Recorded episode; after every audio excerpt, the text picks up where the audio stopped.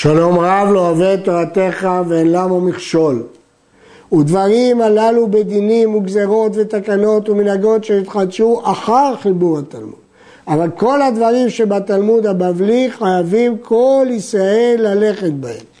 וחופין כל עיר ועיר וכל מדינה ומדינה לנהוג בכל המנהגות שנהגו חכמים שבתלמוד ולגזור גזרותם וללכת בתקנותם. אם כן הרמב"ם מחלק חילוק יסודי בין הדברים שבתלמוד שמחייבים את כולם לבין הדברים שאחר התלמוד. הואיל וכל אותם הדברים שבתלמוד הסכימו עליהם כל ישראל, ואותם החכמים שהתקינו או שגזרו או שהנהיגו או שדנו דין ולמדו שהמשפט כך הוא, הם כל חכמי ישראל, או רובם, והם ששמעו הקבלה בעיקרי התורה כולה איש מפי איש עד משה רבנו. כלומר הסיבות שהתלמוד הוא מחייב הוא מפני שהסכימו עליהם כל ישראל, ומפני שאותם חכמים היו כל חכמי ישראל או רובם, ומפני שהייתה להם קבלה איש מפי איש עד משה רבנו, וכל הדברים הללו השתנו אחר תקופת התלמוד. כל החכמים שעמדו אחר חיבור התלמוד ובנו בו ויצא להם שם בחוכמתם הם הנקראים גאונים.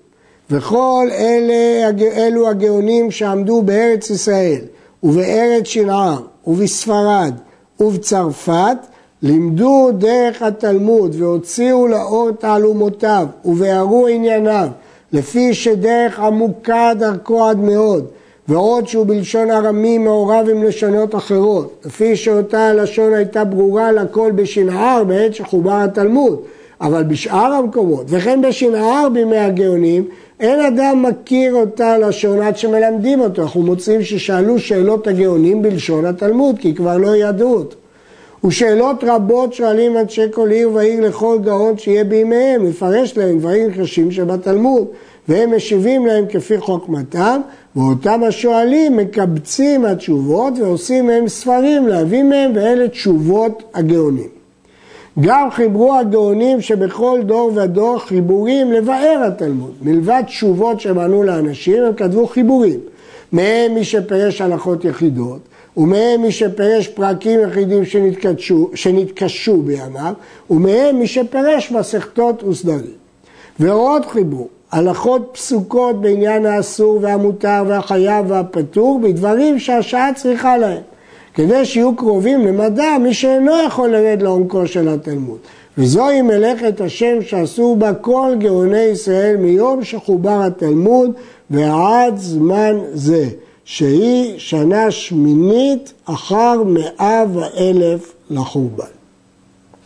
ובזמן הזה תחפו צרות יתרות ודחקה שעה את הכל ועבדה חוכמת חכמינו ובינת נבוננו נסתתרה. לפיכך אותם הפירושים וההלכות והתשובות שחיברו הגאונים וראו שהם דברים מבוארים, נתקשו בימינו. ואין מבין ענייניהם כראוי אלא מעט במספר. ואין צריך לומר התלמוד עצמו, הבבלי והירושלמי וספרה וספרי והתוספתות שהם צריכים דעת רחבה ונפש חכמה וזמן ארוך, ואחר כך יוודע מהם הדרך הנכוחה בדברים האסורים והמותרים, ושאר דיני התורה יאכו. נשארו מעטים שמבינים את ענייני הגאונים, וכל שכן להבין את התלמוד ולהסיק ממנו הלכה למעשה. בגלל כל הרקע הזה, התעורר הרמב"ם לכתוב את חיבור משני תורה. ומפני זה ניערתי חוצני, כמו מי שמנער את כנפות בגדו. אני משה ברבי מימון הספרדי, ונשענתי על הצור ברוך הוא, על הקדוש ברוך הוא, ובינותי בכל אלו הספרים, וראיתי לחבר דברים המתבררים מכל אלו החיבורים, בעניין האסור והמותר והטמא והטהור, עם שאר דיני תורה כולם, בלשון ברורה ודרך קצרה, עד שתהא תורה שבעל פה כולה סדורה בפי הכל, בלא קושה ולא פירוק. לא זה אומר בכור וזה אומר בכור, אלא דברים ברורים, קרובים ונכונים, על פי המשפט אשר התבהר מכל אלו החיבורים והפירושים הנמצאים ממות, משה, ממות רבנו הקדוש ועד עכשיו. כדי שעד שיהיו כל הדינים גלויים, לקטן ולגדול, בדין כל מצווה, ובדין כל הדברים שתקנו חכמים ונביאים. כלומר, הרמב"ם רצה, לאור המצב שהוא ראה בימיו, לחבר חיבור כולל שיכלול את כל ההלכות, שיהיה כתוב בקצרה ובלשון בהירה, בלי קושיות ובלי תירוצים, סדורה ופסוקה. כדי שלא יהיה אדם צריך לחיבור אחר בעולם בדין מדיני ישראל, אלא יהיה חיבור זה מקבץ התורה שבעל פה כולה, עם התקנות והמנהגות והגזרות שנעשו ממות משה רבנו ועד חיבור התלמוד, כמו שפרשו לנו הגאונים בכל חיבוריהם שחיברו אחר התלמוד. לפיכך קראתי שם חיבור זה משנה תורה, לפי שאדם קורא תורה שבכתב תחילה ואחר כך קורא בזה ויודע ממנו תורה שבעל פה כולה ואינו צריך לקרוא ספר אחר ביניהם. כלומר הרמב"ם רוצה להכיר, שיכיר הקורא בספרו את כל התורה בקיצור ובהכרעה ברורה. וראיתי לחלק חיבור זה הלכות הלכות בכל עניין ועניין. ואחלק ההלכות לפרקים שבאותו עניין. בכל פרק ופרק אחלק אותו להלכות קטנות, כדי שיהיו סדורים על פה. הרמב"ם ציפה שיוכלו ללמוד את הספר בעל פה. אלו הלכות שבכל עניין ועניין. יש מהן הלכות שהן משפטי מצווה אחת בלבד, והיא המצווה שיש בה דברי קבלה הרבה ועניין בפני עצמו. ויש מהן הלכות שהן כוללים משפטי מצוות הרבה, אם יהיו אותם המצוות כולם בעניין אחד, בנושא אחד.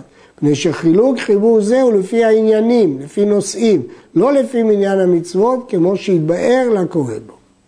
ומניין מצוות של התורה הנוהגות לדורות, 613 מצוות. מהם מצוות עשה 240, סימן להם מניין איבריו של האדם, ומהם מצוות לא תעשה 305 ו-60, סימן להם מניין ימי שנת החמה. והרמב"ם מונה כאן את כל המצוות לפי סדר של ספר המצוות לרמב"ם. ההקבלה מעניינת בין שלושה מניינים של הרמב"ם.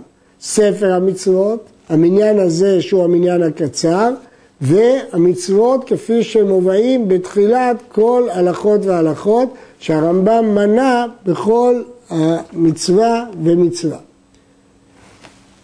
הרמב"ם נימק פה מדוע הוא כתב את ספרו באופן הזה.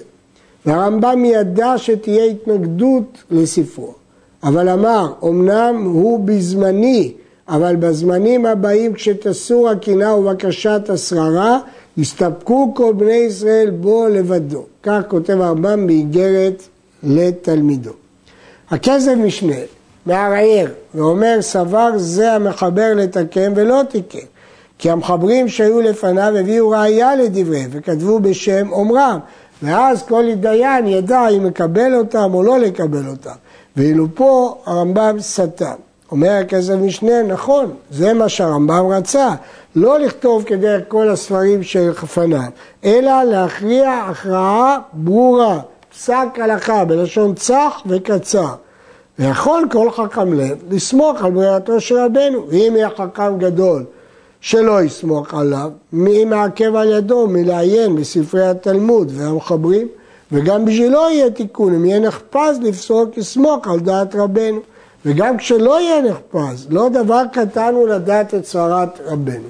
כך מליץ עליו הכסף משנה. זאתי ההקדמה הגדולה של הרמב"ם לספרו הגדול משנה תורה, שכלל בו את כל התורה, הלכותיה, מצוותיה, מנהגותיה, דיניה, בלשון ברורה, צחה, חדה, שנוחה לכל קורא.